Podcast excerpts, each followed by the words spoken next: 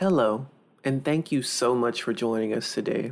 My name is Minister John Richard, and this podcast is an account of this week's Bible study. I pray it blesses and strengthens you in Jesus' name. If you want more of the Word, please feel free to check the links in the description. Enjoy the Bible study and be blessed. Amen and amen again. This week, I always tell you guys I love so much when the Lord brings me through something or he brings me out of something or he just makes something aware to me that um you know I need to work on or I need to address.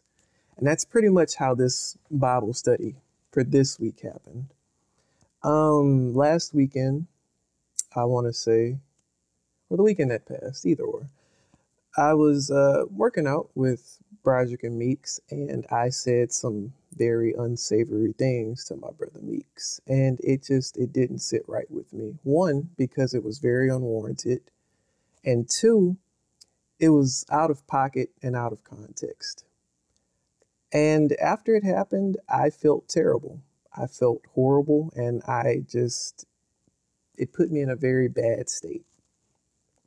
But I thought to myself, and first I thank God, one, because I'm not at a point in my life anymore to where being mean or doing harmful things to another person just is okay with me.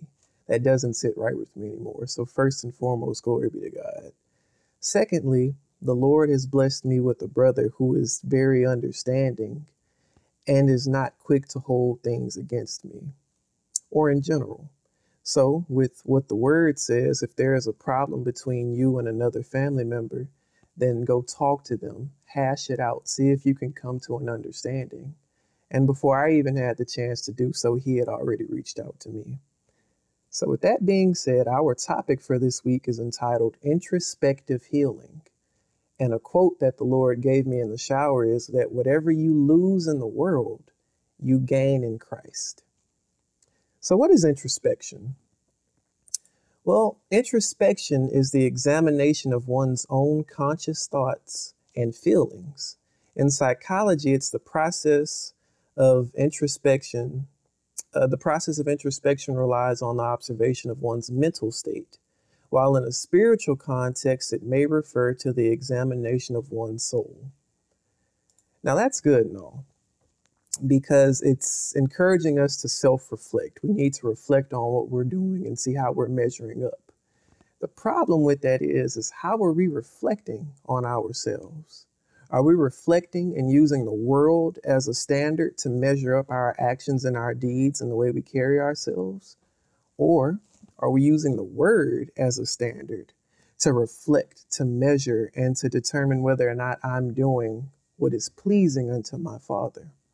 So with that, we have another word. I will put that on screen for you guys.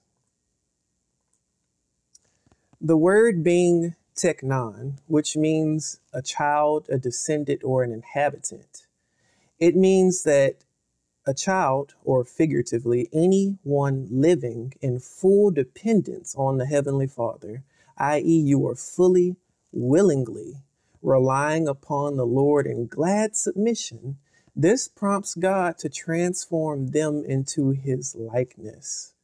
And the definition at the bottom continues to further iterate that point. But what it's saying is, is that if I'm going to reflect, then first and foremost, for, foremost, I need to have a complete dependency on God and a complete interdependency from this world.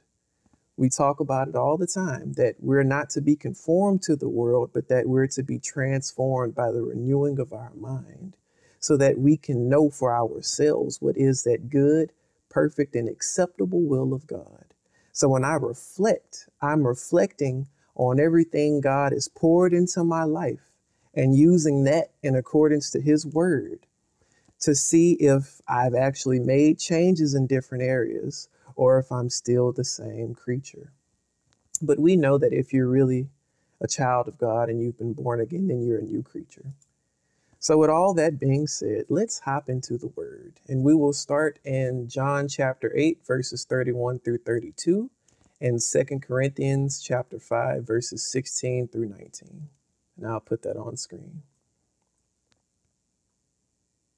So, the Bible says, Jesus said to the people who believed in him, If you abide in my word, you are my disciples indeed, and you shall know the truth, and the truth shall make you free. So from now on, we regard no one from a human's point of view according to worldly standards and values, and this is Second Corinthians. Though we have known Christ from a human point of view, now we no longer know him in this way. Therefore, if anyone is in Christ, that is, grafted in, joined to him by faith in him as Savior, he is a new creature, reborn and renewed by the Holy Spirit.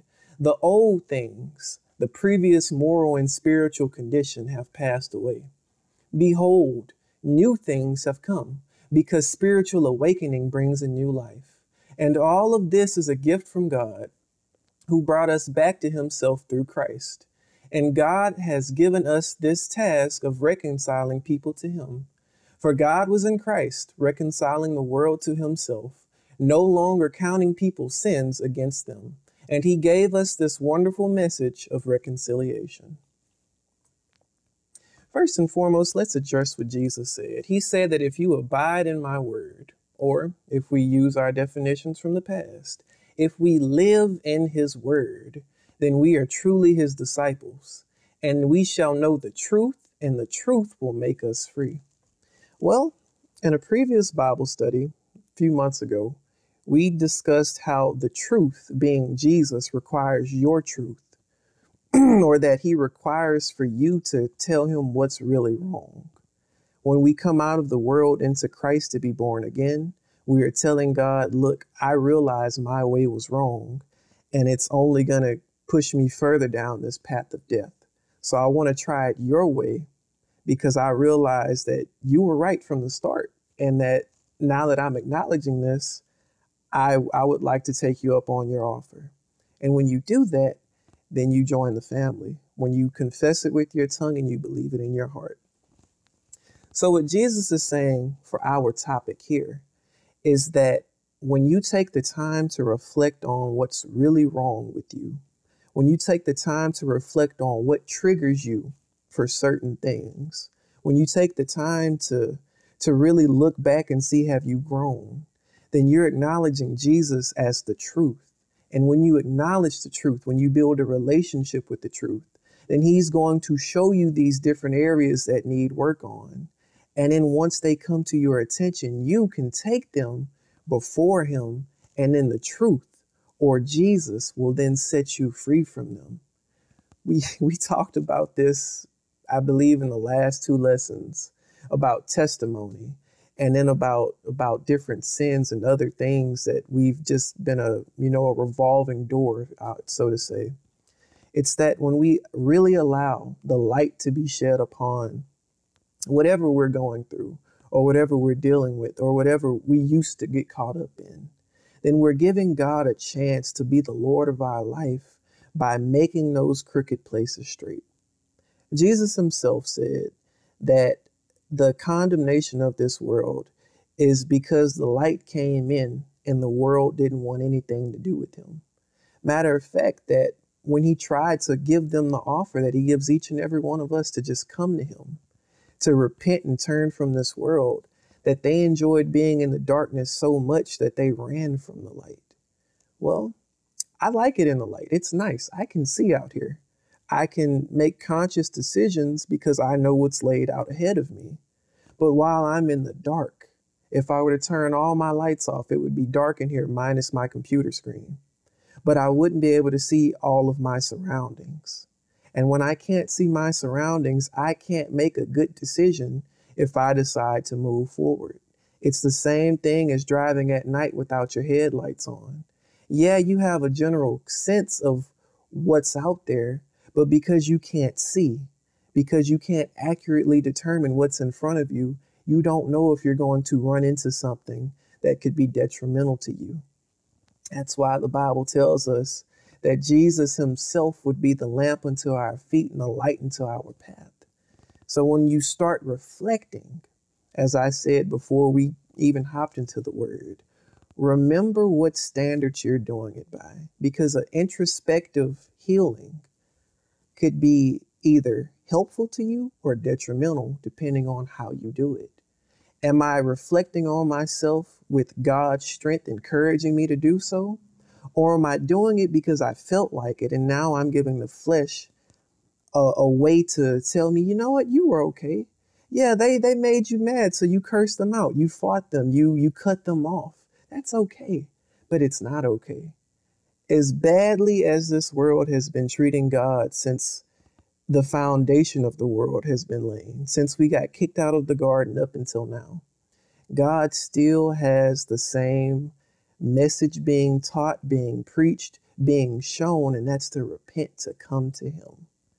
So, for us, and then we'll move on to the next scripture. When you are reflecting on yourself, ask yourself this very important question Have I been living a lifestyle that's befitting of a child of God? Yeah, I made a few mistakes because I'm not perfect, but I was working on them. Or am I still out here really saved, but I don't look any better than the next person who doesn't even know who Jesus is? 2 Corinthians chapter 13, verses 3 through 6.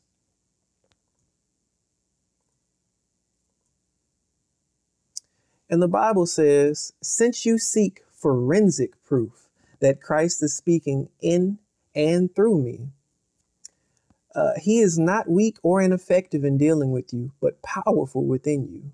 For even though he was crucified in weakness, yielding himself, yet he lives resurrected by the power of God his Father.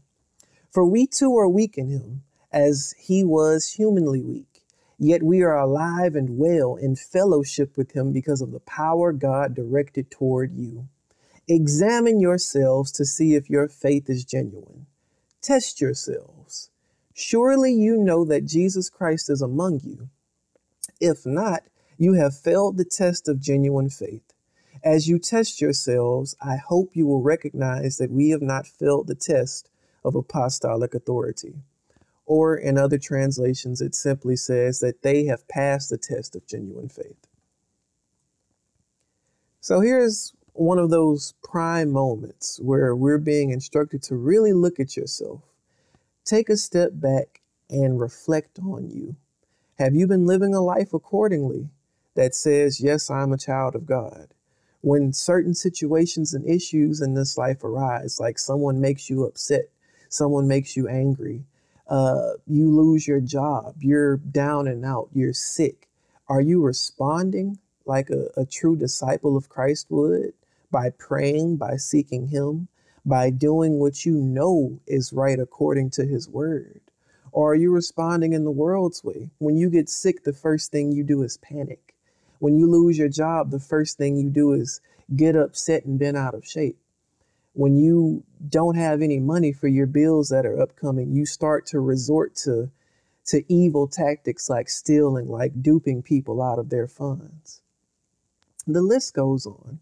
But the point is is that when you look internally to yourself, are you reflecting who Jesus is? Or are you still reflecting the world? Now, if you're really saved and you reflect the world, then there are some issues that you need to fix. The Bible says that we're to work out our fear, uh, we're, we're to work out our faith through fear and trembling. Fear because I've reverenced God and I understand that He could take me out in a heartbeat just like that if He wanted to. He formed me from dust, and to dust I will return. Keep that in mind. Also, that because God is all knowing, all seeing, all powerful, and He's everywhere at once, He knows exactly what you're doing. He knows your thoughts before you even think them. And He's right there with you when you either mess up or you're willingly doing something wrong. So, with all that being said, again, ask yourself is my life reflecting one that Jesus would be happy with? Or am I still out here acting as if I didn't learn anything? The Bible says, and I can't recall where exactly, but I can look it up if anyone wants to know. It's that Paul was talking to one of the churches and he asked them, Do you guys need to restart again? Do you need to be taught from from the start? Do you need to be taught the basics again? Or can we finally move on and you actually grow in your faith? So, for you, for me, because I'm not perfect, I make mistakes all the time. I just told you one, and that's how Bible study started this week. When I get into something, when I mess up, when life hits me, am I doing it God's way or am I doing it my way? I'm to say that again. Am I doing it God's way or am I doing it my way? Remember, my way, your way, the world's way. You run into a brick wall and it hurts. It hurts really bad and the wall doesn't budge. Instead, you get injured, you get bruises, you get scars that don't heal. But when you try it God's way, that wall that used to be there is now a door, or that pathway that used to lead to all sorts of bad people and bad influences or bad choices, they've now been pushed away from you as far as the east is to the west. And from my non geographical people, that's an infinite distance. When God removes your sins, your stresses, your worries, or any tactic or trick that Satan is trying to use against you away from you, then you have the perfect opportunity to one, thank Him, to two, move forward, and to three, help another person out. Your life's purpose is to one, serve God and that relationship between you two is personal. But the blessings, the gifts, the talents, everything else that God gives you is to one, be returned unto Him in reverence, and two, be used to help everyone else out. When you do that, when you start to look inwardly at yourself and reflect on the mirror, which is the Word, you realize that, hey, I know that person. That once I look in the mirror and I walk away, I can come back and still recognize me because it's not me that I'm looking at, but it's Jesus' stamp of approval, his blood that washed my sins that used to be red as scarlet, whiter than snow. It's the water that came pouring out of him that, that washed away my transgressions. It's the sacrifice of his life that made the pathway because he is literally the way to God. He is the life of this world. He is the light that shines in the darkness. He is the truth itself because everything we could ever muster up to say outside of Jesus is either factitious or it's a lie meant to benefit us. So, again, when you reflect, reflect on Jesus and determine whether or not your life is living in accordance to what He says this life should look like for you and for me as a saint of God. Jeremiah chapter 17, verses 9 through 10 and Matthew 7, verses 1 through 5. The Bible says, The heart is deceitful above all things and is extremely sick. Who can understand it fully and know its secret motives? But I, the Lord, search all hearts and examine secret motives. I give all people their due rewards according to what their actions deserve. Do not judge others. This is Jesus speaking in Matthew. And you will not be judged, for you will be treated as you treat others. The standard you use in judging is the standard by which you will be judged. And why worry about a speck in your friend's eye when you have a log in your own? How can you think of saying to your friend, Let me help you get rid of that speck in your eye, when you can't see past the log in your own eye? Hypocrite. First, get rid of the log in your own eye. Then you will see well enough to deal with the speck in your friend's eye. Now, our topic is introspective healing. The first part being self reflection, the second part, acknowledging what's wrong so you can get help for it. The first step in the healing process is to one, acknowledge that you have an issue everyone in AA can tell you that I said that I I realized I knew I had an issue with drugs, alcohol, sex, whatever it is, and then I wanted help because I didn't want to be sick anymore. Jeremiah tells us that our heart or our emotions, if you put it in layman's terms, are desperately wicked, and the only thing that they want to do is to keep you off of God's pathway because there is a war between the flesh and the spirit and they will never be on the same page. But God, who knows all motives, all hearts, all thoughts, all minds, is looking at your heart, He's looking at your mind, and He's going to reward you according to what your actions deserve. You're in your heart. You could be dead set on helping somebody. But if your actions aren't reflecting the motives of your heart, then you need to work on that. Not to mention, Jesus himself said that a good tree cannot produce bad fruit, and vice versa. And that the treasury of a good heart produces the wellspring of goodness. So if you're out here doing right in your own eyes, remember the ways of, of a man looks good, but it leads to death. But everything that you do is actually wrong and evil and is self uh, satisfying it's self ambiguous and it has something to do with pleasing this flesh or lustful desires, then yeah, you you you're not on the right side, bro. I don't I don't know what to tell you. I look at myself now and I look at myself a few years ago. And I thank God for everything that He's brought me through and has allowed me to, to go through in order to get to this point right now. Literally just last week, I did something that I know I should not do, but it happened anyway because of this.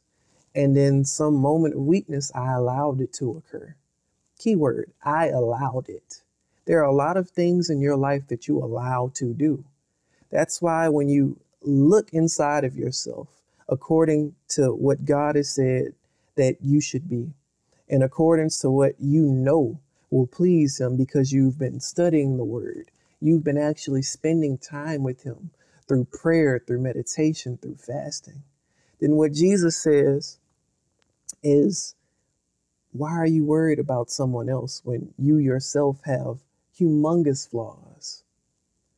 I came at my brother sideways as if I didn't have things that I needed to work on.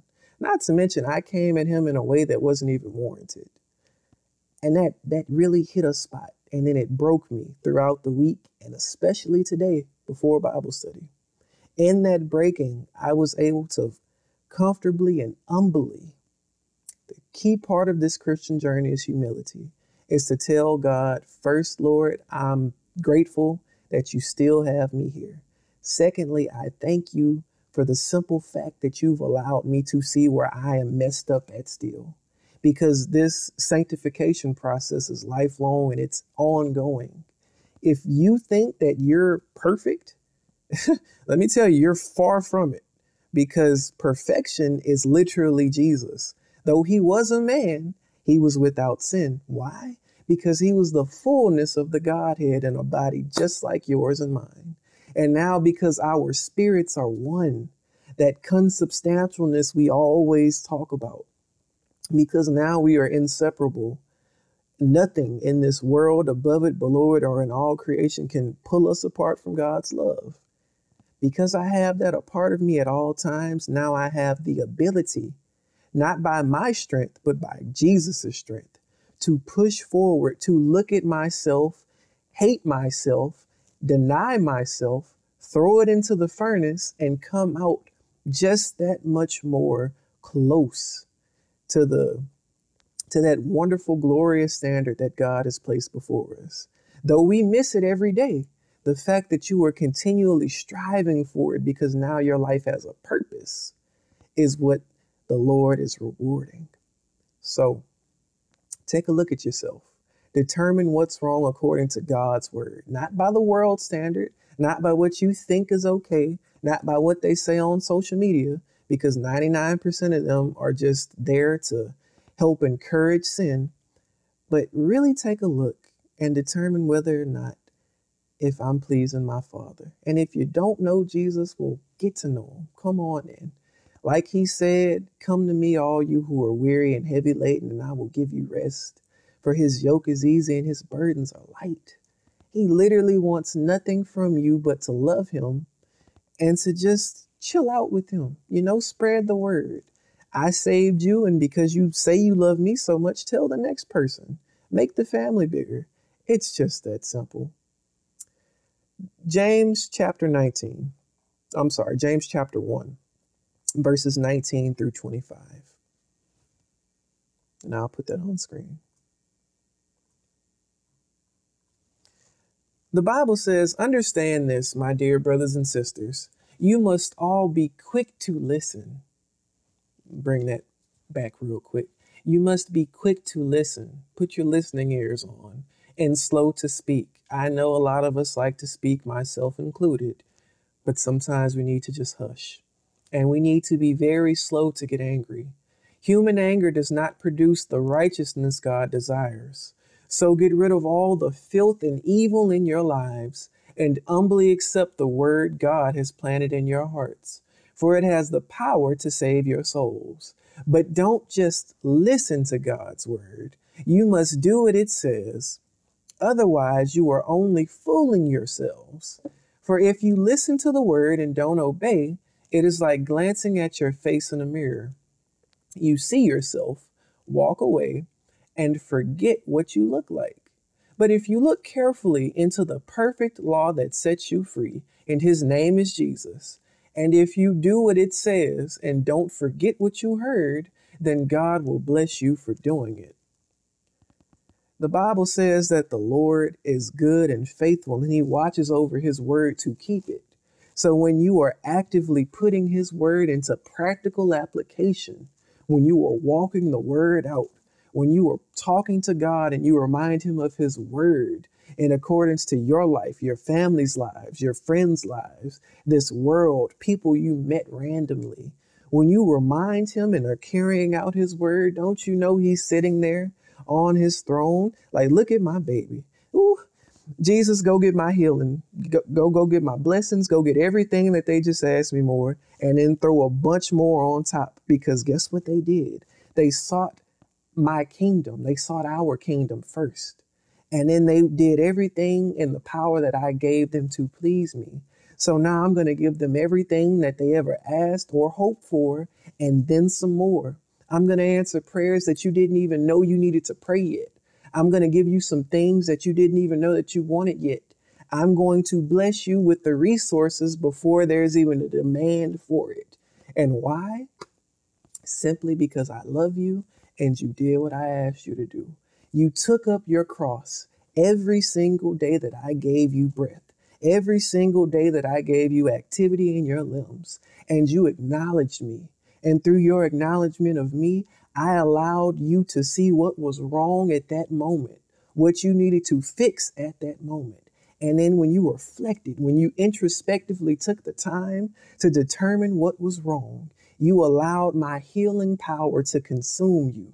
My fire that consumed the burning bush but didn't set it ablaze you stepped into my kitchen and you opened up the oven. And as hot as it was, it did not burn you, it did not sear you, it didn't even leave you smelling like smoke. Because I, the Lord God, mighty in battle, Yahweh, the eternal God, the one true wise God, the Alpha and the Omega, the beginning and the end, the Redeemer Himself, because I am your covering, because I am your shell, because I am your strength, your peace, your love, your joy, because I am your everything.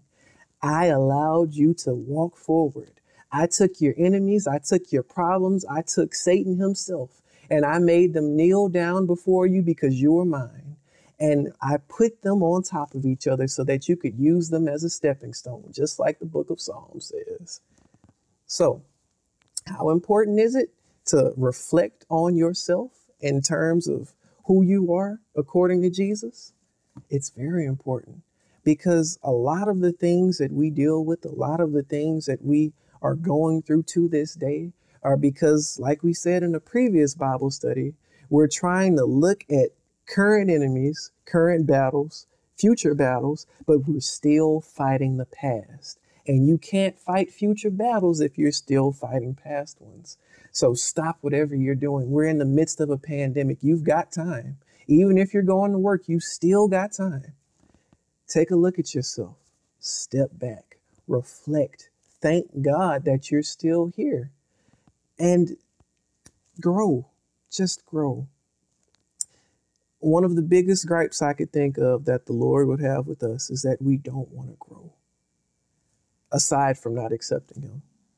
But when you want to grow, when you're hungry for God, when you're thirsty for His Word, He's going to give you all that and then some. He's going to make your cup overflow. He's going to put heaps in your storehouse so that you have so much you don't know what to do with, that you'll be living your life off of the overflow because God is just that good. 1 Corinthians chapter 11, verses 23 through 32, and I'll put that on screen.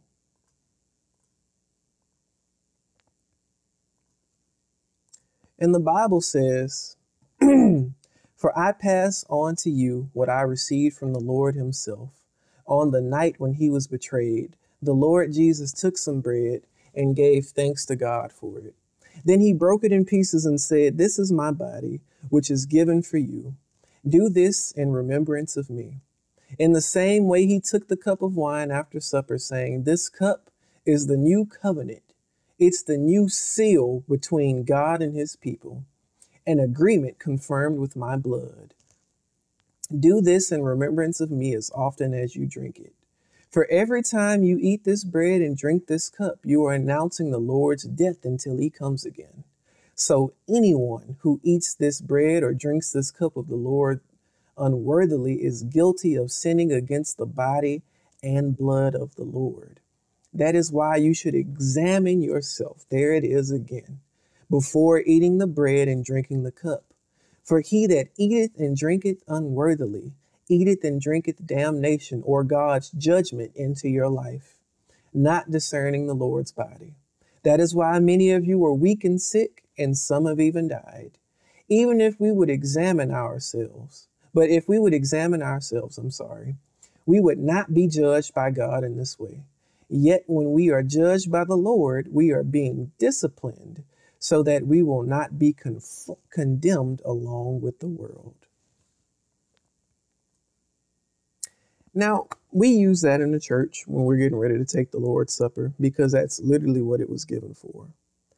But as we kept reading, we also realized that it was given to remind us that when we claim the name Christian, which means I am a follower of Christ, I have been given his power by acknowledging him to become a child of God.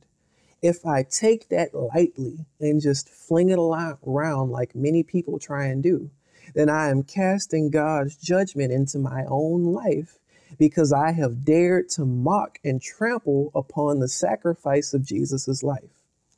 Jesus' body has been the lamb slain in the throne room of heaven before the foundation of the world was laid so that it would be a constant reminder to God the Father, who is the eternal judge, that when us, his people, cry out to him, when the accuser of the brethren, Satan, our old enemy, that old serpent, tries to bring up our past indiscretions before the Lord, all Jesus would have to do while he's sitting at the right hand of God the Father is point to his body, point to those nail scarred wounds in his hands, point to the the, the gaping hole in his side, or maybe remind him of those gashes on his back, or remind him of those streams that, that are around his head where the blood came flowing down, or remind him of the simple fact that death and grave in the grave are all in subjugation to him, or that he's given the the, the power of the Holy Spirit to us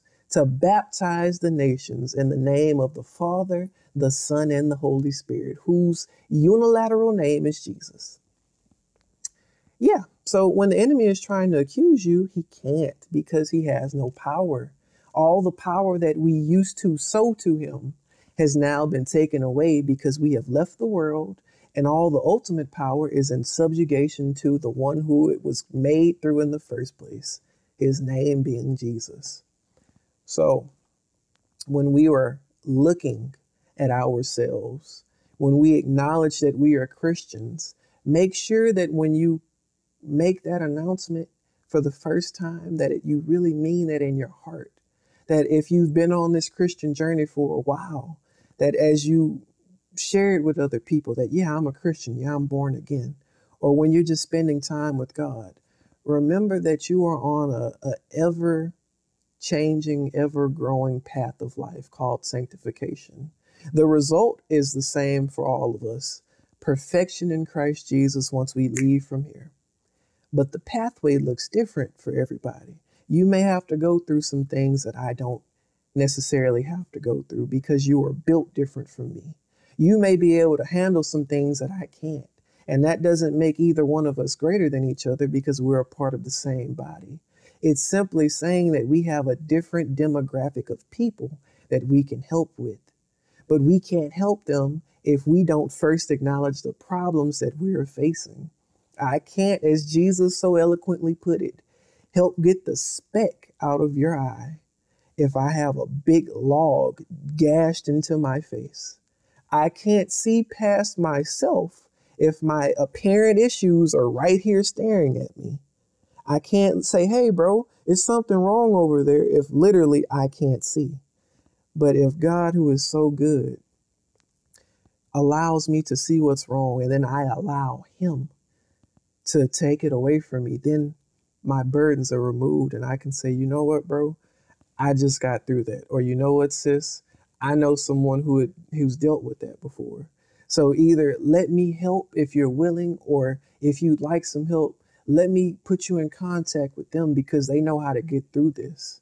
And matter of fact, they can tell you how God got them through it because it wasn't by their strength. Because remember, brothers and sisters, we have none. I'm as weak as can be, and I'm proud to say it because in my when I am weak, then I am strong. Matter of fact, in my weaknesses, as the Bible says, that's when God's strength is made perfect. That's when He can work the most dopest, miraculous miracle there is, because there was literally no way for anything good to happen. But God made a way out of no way. And that's one of the reasons why we serve Him. So, in Lamentations chapter 3, verse 37 through 40, Romans chapter, uh, Romans chapter 12, verse 1 through 2, and Galatians chapter 5, verse 22 through 24. One big scrunched up, uh, blessed, blessed goodness. I'll put that on screen for you guys. And the Bible says, Who can command things to happen without the Lord's permission? Does not the Most High send both calamity and good? Then why should we, mere humans, complain when we are punished for our sins? Instead, let us test and examine our ways. Let us turn back to the Lord. Romans chapter 12. I beseech you, therefore, brethren, by the mercies of God, that ye present your bodies a living sacrifice, holy, acceptable unto God, which is your reasonable service. Don't copy the behavior and customs of this world, but let God transform you into a new person by changing the way you think, so that you may prove for yourselves what the will of God is, that which is good and acceptable and perfect in his plan and purpose for you. And then Galatians chapter 5. But the Holy Spirit produces this kind of fruit in our lives love, joy, peace, patience, kindness, goodness, faithfulness, gentleness, and self control, something we talked about last week. There is no law against these things.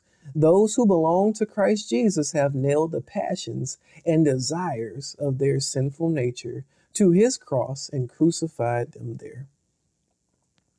Now, there's a lot of information here, so let's work through it very briefly. In Lamentations chapter 3, it says that who can make anything or who can cause anything to happen without God's permission?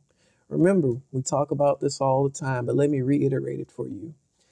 Satan can do nothing in your life, nothing can occur in your life without it first going through God. The storm that may look like it's trying to take you out was sent to help you grow because the Bible says that the trials and tribulations that we go through were not sent to take us out, but to help build us James chapter 1 that when trials and tribulations come your way, count it all joy because now your faith has a chance to grow. Does not the Most High send both calamity and good? Mm. Reiterating what I just said, and thank you, Jesus, that the good and the bad that happens this world is because God allows it yeah, I know there are some people out there who say, well, if God, if Jesus is such a good God, then why would he allow it? Or if there is a God, why would he allow such crazy things to happen? Simple. You, me, the rest of everybody else in this world, we made a choice. We either chose to serve God or we chose to spit in his face and go do whatever Satan was trying to lie to us and tell us it would be good for us. It's simply because of that. You chose to love them or you chose to hate them. There's no middle ground. I know we love our middle grounds. We like to be neutral. But in this game called life, there is no neutral ground. You're either for God or you're against Him. And when you're against Him, eh, things may look nice now. But like Jesus said, right here on this earth would be your only source of heaven. Because once you leave, I don't know what to tell you. But that's on you if you choose not to love him. Me, my brothers, my sisters, all of us who are up here ministering the word of God, out of love, which you should be, I'm simply trying to sway you away from the world because it's not that great, first and foremost. And two, the wages of sin is death. No matter what you do, if you just lie all your life, if you never accept Jesus, it's death, buddy. I'm sorry, but that's just the rules of the of this game. Romans chapter 12. Love this one. Don't be conformed to the world, but be transformed into a new creature by the way you think by God's mercies. That's so important. I can't honestly say that I've self reflected, I've introspectively looked at myself, at my actions, and at the, at the way I think, at the way I carry myself and really claim to be saved if I'm still doing the same old thing. I can't tell you I love you and then only curse you out, only fight you, only harm you. That's not what love looks like. And you wouldn't believe me if I said it. So, in the same way, you wouldn't believe that I've been growing in an area if I'm still doing it. I'm not an alcoholic, but I drink eight bottles of liquor a day. I don't have a drug addiction, but I choose to do every single drug out there all day, every day. I don't have a problem with sex, but I've slept with everybody within the next 20 mile radius. That's a lot of people.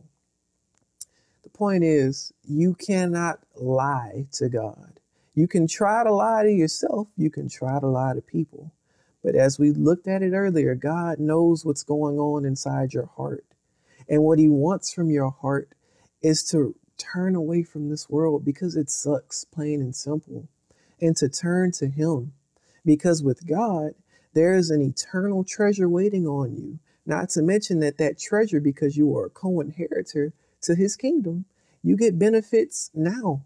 It's not a wait till you die to get blessed. It's a join Jesus, be blessed throughout the rest of your life. Whether it looks like a blessing or not, you're going to know if it's a blessing because the Lord is going to show you so that you can give him praise and help the next person out. And then when you leave this planet because your flower has bloomed and your your mission is done, then you go home. My pastor recently uh, passed away this this week. He went on home to glory with uh, with God our Father, and I'm happy for him because now he doesn't have to suffer. I will miss him dearly many of us will, because underneath that man, I heard the Lord loud and clear. I grew so much, I learned so much, and I experienced the Lord in new ways I didn't know were possible. And I thank God for using my, my big brother, Bishop Richard Holman, to do, to do that, not just in my life, but in my brother's lives and family members' lives and everyone who's been in my church's life. But his mission was done, and he got his ultimate reward where his heart was, where his treasures were being stored because his heart and his mind were stayed on Jesus. That he suffered for a little while with God here on this planet. So now he's going to rule and reign with the Lord forever. I know a lot of us don't want to die. I know a lot of us look at death like it's this contrary thing. But you got to remember, because death could not hold Jesus down, it's not a punishment to you. To live is for Christ and to die is to gain. Like Paul said, I don't know whether I want to go or stay because if I stay here, I can do more work for the kingdom and get more people saved. But if I go, I get to relax for real. I get to bask in his presence one on one. I get to be there with God Almighty. So, either way, look at life like this. Remember, Jesus is risen. He did not rise, but he is risen, meaning that he is always alive. He always was alive. His body may have died, but his spirit, unlike ours, is incorruptible and it could not perish because he is the Almighty. He is the Ancient of Days. Mm, thank you, Jesus. Point being, and we'll move on to our final verse, is that remember the most important thing in this life. It's that when you reflect on your life, is Jesus really the head of your life? Or were you just saying it because you wanted to save face with somebody? I don't get up here. Most, well, not most, all truly saved people who minister the word, who teach it, who preach it, we don't do it for accolades because it's not for us. But we do it so that we can share the goodness of God with you and everyone else, so that you can join the family, so that you can get it right too, so that you can be free from things. I hated when I had a porn addiction. I hated when I was caught up in lustful thoughts. I hated worshiping technology and video games. I hated worshiping people.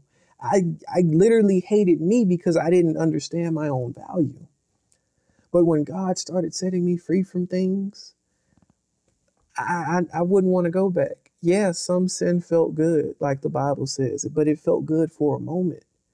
But just because it felt good doesn't mean it was good for me. Just because I'm free to do all things doesn't mean that all things are beneficial to me.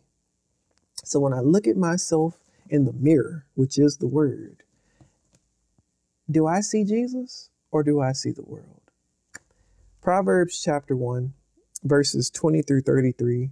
This is an open Bible moment, but I'll put it on screen for you guys to reference.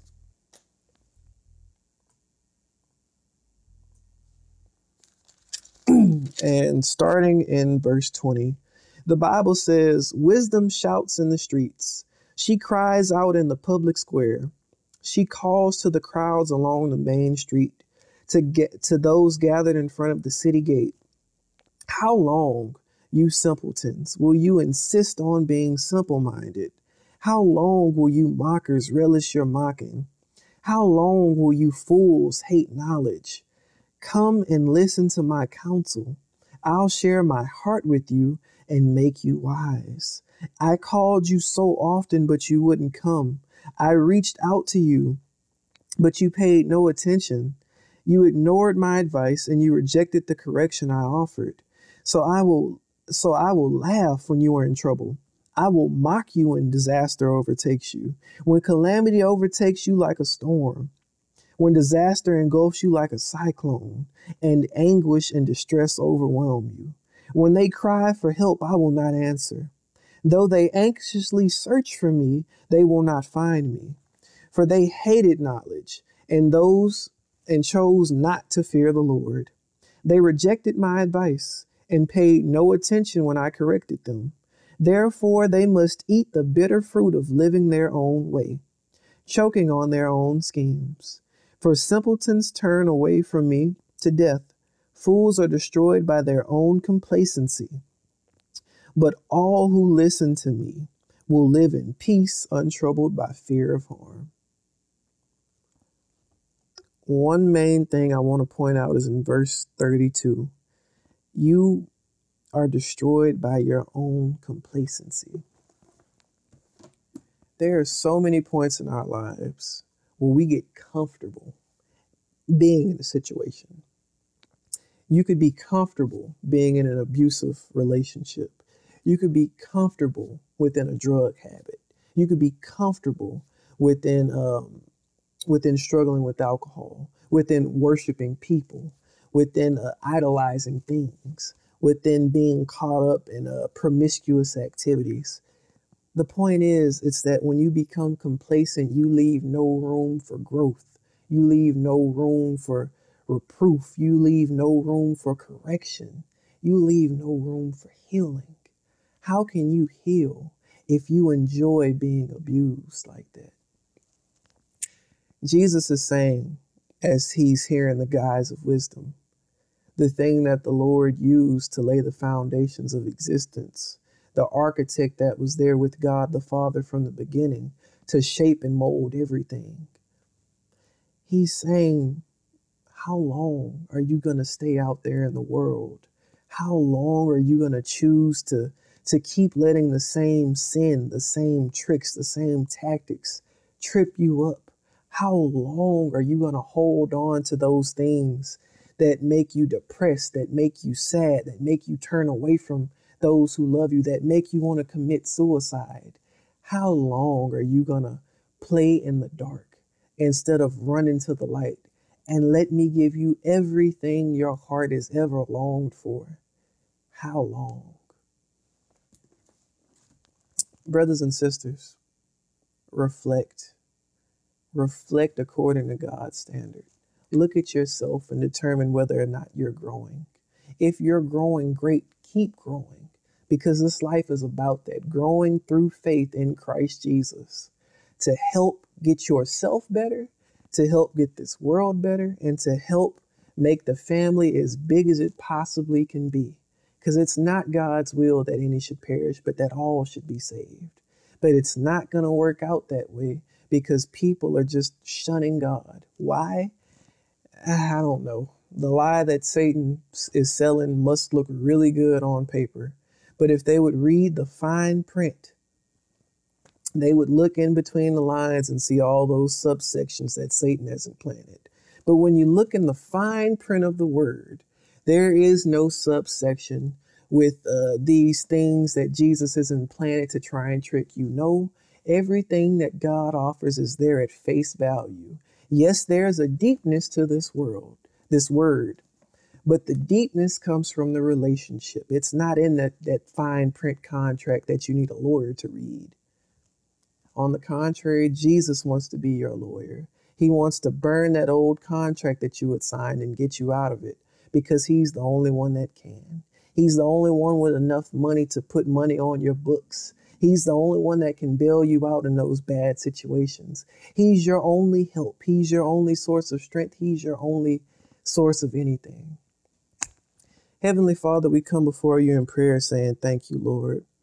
God, I thank you so much that you are kind enough to show us not only where we're wrong, but you are kind enough to rebuke us in a loving way, Father, because you are a loving Father. God, I thank you for making all of my infirmities prevalent to me, Lord, so that I can start working on them with you. And God, I thank you so much for doing the same for my brothers and sisters, because you are the only way that we can grow. Why? Because you are the way, the truth, and the life, and the light of this world, Lord. Without you, we can do nothing. As you said that you are the vine and we are the branches, and apart from you, we can do nothing. There is no strength outside of you, Jesus. There is no joy outside of you, Lord. There is no happiness, no peace, no life, no light, no nothing outside of you, God. So, Lord, we thank you for your power that reigns in those vile imaginations, that reigns in those strongholds and, and destroys them. Lord, we thank you for your power that keeps us on the right path, that though sometimes we stumble because we're imperfect, but because you're right there every step of the way, on the left and right, holding us up, going before us to prepare the way, and behind us, guarding our rear so the enemy can't attack us from any angle. God, it's simply because of that we say we love you, Lord. We love you so much for dying on a cross called Calvary, for getting up on that tree that is a curse, Lord, Lord, we thank you for your blood and the water that came streaming from you. That was a remission for sins, and that was the forgiveness for our transgressions. God, right now, if there's one out there who's listening who doesn't know you, I pray that you would touch their heart through this message or any other that they've heard about you, Lord.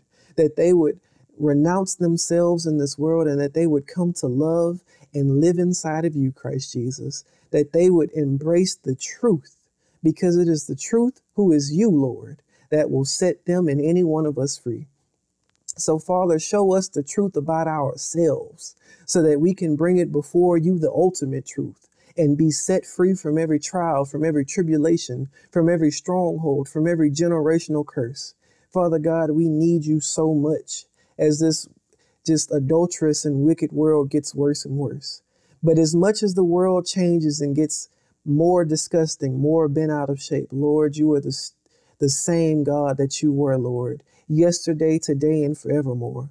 You are the same forgiving God, the same merciful God, the same just God, the same loving God. So, Father, it's in Jesus' name we thank you for all that you've done in our lives, for all that you're going to do in our lives, and for all that, that you're doing right now, Lord.